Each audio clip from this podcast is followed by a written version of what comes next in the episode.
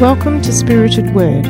By God's Word proclaimed, the Holy Spirit works faith in God's grace in Jesus, when and where He pleases. Sermons by Pastor Adrian Kitson, Lutheran Church of Australia.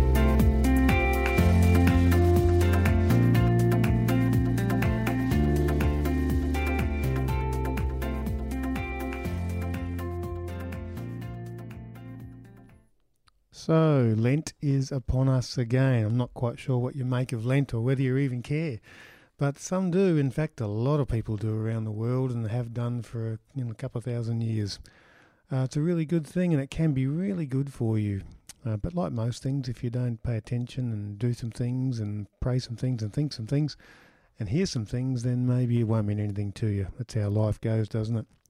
Anyway, every Lent we always come across these famous words by Jesus in Matthew chapter 6 in his Sermon on the Mount, as it's known, you know, and he really unpacks the three great pillars that they're called, or the three great streams or characteristics or something of the life we live under Jesus and his grace, under God's grace, forgiveness, mercy, kindness, peace, patience. This is how you actually live under them with faithfulness and with uh, true heart, giving, praying, fasting, or you know, going without, or some would say sacrificing. So, giving, praying, fasting, they're the three great streams of life in Jesus, according to Jesus from Matthew 6. And really, he sums it up by saying all three are really about the state of your heart and where your heart is really centered in life and who you really trust and where your life really comes from. Uh, where your treasure is, there is your heart also, says Jesus, to sum it all up. So, as we practice these things, we find two things. We find where our heart really is up to and at at the moment, in reference to who we trust and for our future and our job and our marriages and our relationships and our hope and all of that. And also, more importantly, maybe it's a way to rediscover, be renewed in God's heart for you, Jesus' heart for you, which remains true. So, whatever we value, aspire to, desire, seek in life finds its source inside of us in our heart. And if our heart is centered on Jesus and His Word, His future, His promises, His new creation, His mission, then all of His gifts and His good fruit of love and joy and peace and patience, etc., will be somehow more fully part of who we are and how we actually go about our work and our relationships and our life in general. If our heart is centered on other things, like, you know, the usuals, success, money, self, etc., etc., well, we won't be living as fully as we can or that He wants uh, in these wonderful things that He gives to us every day. So, Lent's the time, has been the time to discern that kind of stuff about your heart and where your heart really is. So, you can discern where you're up to in relation to Jesus and his presence in your life, but also know again his heart for you, which is unwavering. So there've uh, heaps of different ways that Christians have practiced giving, praying, and fasting, the three great pillars. So here's some ideas that you might have come across. Uh, for example, in our local community here, um, we're focusing in Lent on the prayer of all prayers, uh, the Lord's Prayer, Jesus' prayer, the prayer that he gave to his disciples and all Christians ever since when his disciples asked him, We see you praying and we see you gone all night. What, what on earth do you do up there? Can you teach us how to pray like that to God? So he does. He gives them his own prayer.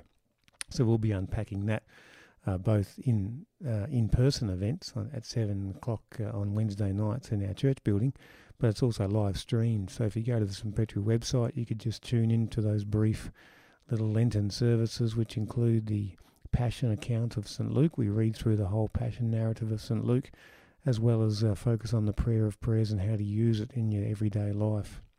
So you could even do that now. You could pray the Lord's Prayer every morning of Lent, or every morning and evening, or every morning, lunchtime, and evening of Lent. Just pray the Lord's Prayer.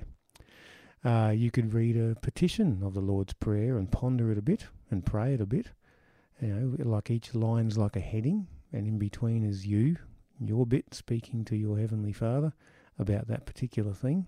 That's a way to do it, like a prayer bead or something like that. Or you might even uh, pull out your small catechism if you can find it and blow the dust off, and maybe have a look at the Luther's uh, really great, simple but profound reflection on the Lord's Prayer from the Scriptures. So, and if you've got a large catechism, that's even better because he kind of talks more adult and more sort of relevant um, for things um, on the small on the Lord's Prayer. So there's a few ideas there on prayer, giving time, effort. Well, probably plenty of things you could think of to do. You could actually give time to simply reading the Gospel. Read the whole Gospel of Luke, since it's the kind of Gospel of Luke year this year in the church. Uh, you could actually just read the whole kind of build up and the actual account of the passion of Jesus, the suffering, the death, crucifixion, death, and resurrection of Jesus in Luke's Gospel. Might want to start at chapter 9, verse 51, where it says, He resolutely set his face toward Jerusalem. So from then on, it builds to the final and most significant part of the Gospels is the passion narrative, the suffering and crucifixion and rising of Jesus. So you could do that find a same place, same time, uh, every day, favourite chair somewhere, favourite space outside, and just read a little section of Luke's Passion account every morning or every evening or whatever. That's a good thing to do anyway.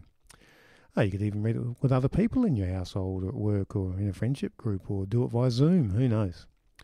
Uh, you could also read the letter to Colossians, uh, just for those who are sort of connected to our community here at St. Petri. We are we're kind of dwelling in the book of Colossians this year because our home text, our key text for the year is Colossians 2 6 to 7. Uh, keep living founded on Jesus. Uh, you could take on extra acts of service, and I'm sure you could think of lots of things you could do in these 40 days. You could make that call to a person who is struggling, or visit an old friend you've not seen for ages, or renew that acquaintance. Have that conversation with someone with whom you've been a little bit out of sorts, you know, things like that. Uh, you could use the Lutheran Tract Ministry devotional resource called From Christmas Manger to Easter Glory. It's available online at the Lutheran Tract Mission, so ltm.org.au. Really cool. You can just do it digitally or you can download it if you need to you know, in a PDF format. So just a great, simple little way to start your day or finish your day or midday. Uh, some devotional thoughts there, really good. Oh, you can take on a project with some friends, do something cool for the community or for the church community or for just friends and family. Why not? Sacrifice something, give some time, give some effort. You could actually uh, think about giving financially to a, a, great cause, or you could um, reconsider your regular financial giving to your local church and its mission. Certainly would appreciate it, St. Petri, anyway.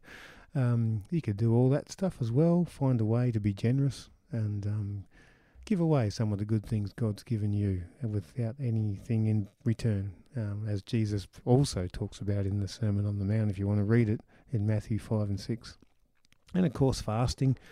Oh, you can do all kinds of things with fasting, really little but important, or really big and, you know, pretty, pretty testing. You can just fast for breakfast times or lunch times or just one day a week or one morning a week or all of that just to kind of you know, figure out a few things about yourself. Um, not to lose weight, it's more about the heart and what where you're at. Um, and fasting is a very good thing for figuring that out. The Spirit will certainly use it. And you could um, fast from other things too, not just food. You could fast from media. For some families, go they just switch off screens one day a week, or on the weekend they don't do that anymore, just for forty days. All kinds of ways of getting out of the media flow and just having more space in your head and in your heart. And maybe you could even have a, a half a day where you're just available to God, available to the Spirit as you chip away in the garden or go for a ride on your bike or go for driving a car or, you know, go for a walk. You're just available. Or maybe you could take on some uh, spiritual input for some podcasts or, you know, things like that. So I love listening to uh, all kinds of things, but um, Ask NT Wright Anything. Great um, podcast, very short on current topics from the great New Testament scholar um, Tom Wright. Used to be the Bishop of Durham and um, a great, uh, great mind, but easy to understand. So, really good podcast. You've probably got something to listen to, but spiritual stuff, Christian stuff, biblical stuff. Maybe take on that for 40 days. So, you know, there's heaps of things to do. And the point is to know where your heart's at with the Lord and more importantly, to rediscover or let Him show you again His heart for you.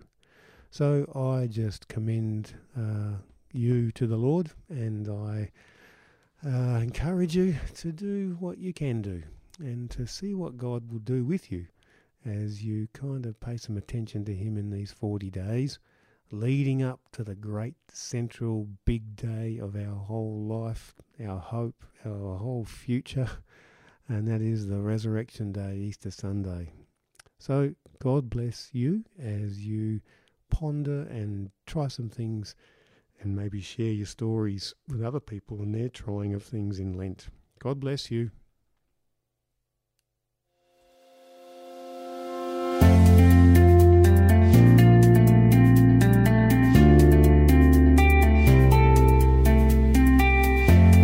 Thanks for listening. Pastor Adrian serves at St Petri Lutheran Church, Nuriootpa, Barossa Valley, South Australia. stpetri.org.au